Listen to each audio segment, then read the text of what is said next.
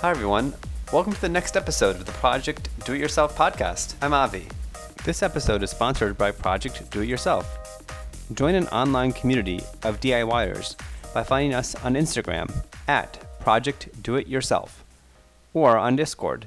You can find a link on our website, projectdoityourself.com. Hey, everybody. Today I'm here with Leo. Thanks so much for joining me. And I'd love to hear about the first computer that you built and why you built it. So, this is going to be strange, but the first computer that I built, I didn't actually build, so to speak. It was a gift that I received from a friend. It was spare parts that he had already put together that I received about three years ago. And so what I've ended up doing is just building on top of that and slowly replacing each part, like the motherboard, the memory, the CPU, step by step. So my computer is less of a, a fresh build and more of a Frankenstein, but I love it very much. Why did your friend decide to give you these parts? What made them think that you would enjoy having this?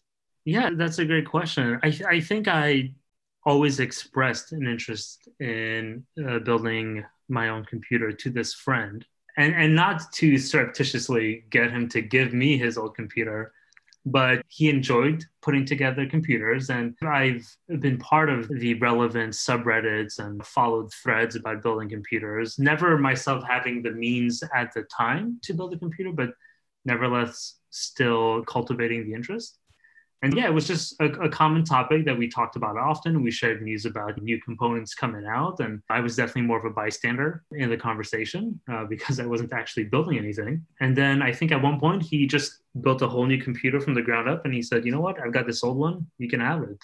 And that's how it started. That was my introduction into the PC master race.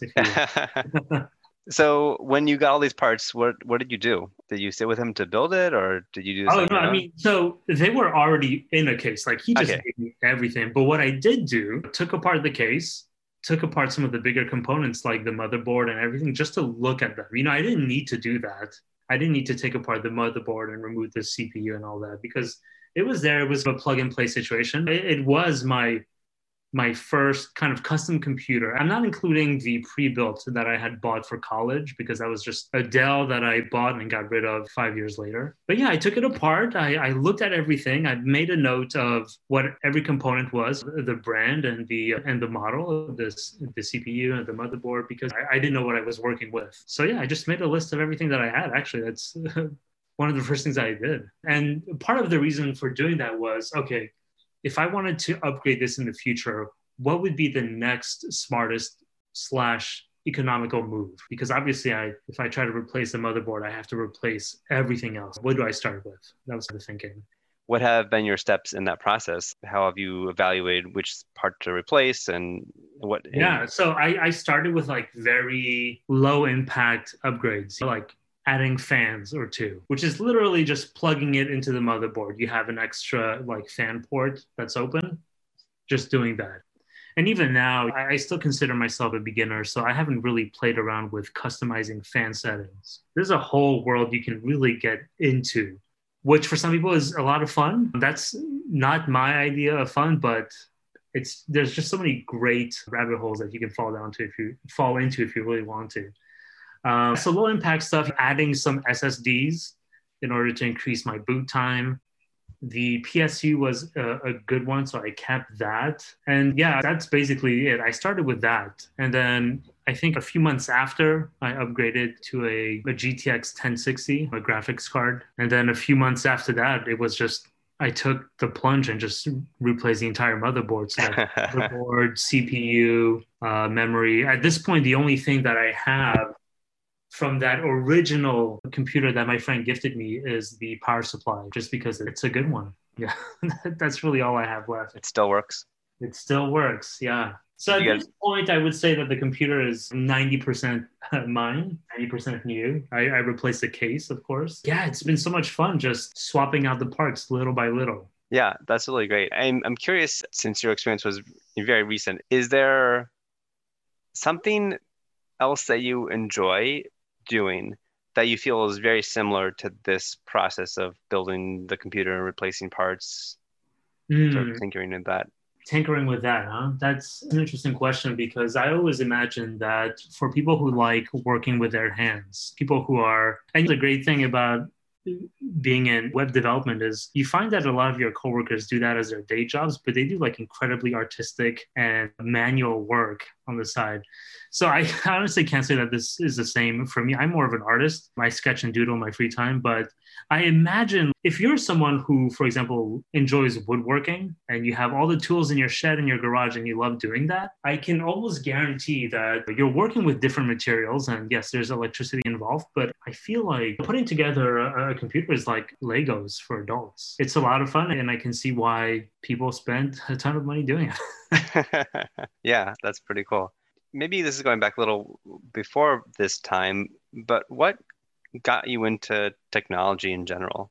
I don't know. I feel like I can reference old memories of being on internet dial up and what that was like and how that was fascinating as a child. But I don't know if that it technically be true. I think for me, as even though I'm an adult, I've always been but a, kid. And so, like, things that are flashy, I'm just drawn to. I'll be honest, I'm just like a raven. I see something shiny on the ground and I want to pick it up. And that's what tech has been for me because it, it keeps developing and it keeps moving forward. And there's always something fresh and new to be fascinated about. I really think that's what it is for me. And there's so many things that I will marvel at, but I have no desire to actually obtain. The next generation of, of PlayStations and Xboxes are amazing technical marvels and i think that they are awesome. Would i go out and get one? Actually probably no. I'm, I'm not too pressed but just the fact that technology is moving forward yes that's what fascinates and draws me to technology. Aside from the memories of being on the internet from a very young age and, and playing yahoo games god bless yahoo games rest in peace. It's just it's always been like a niche and, and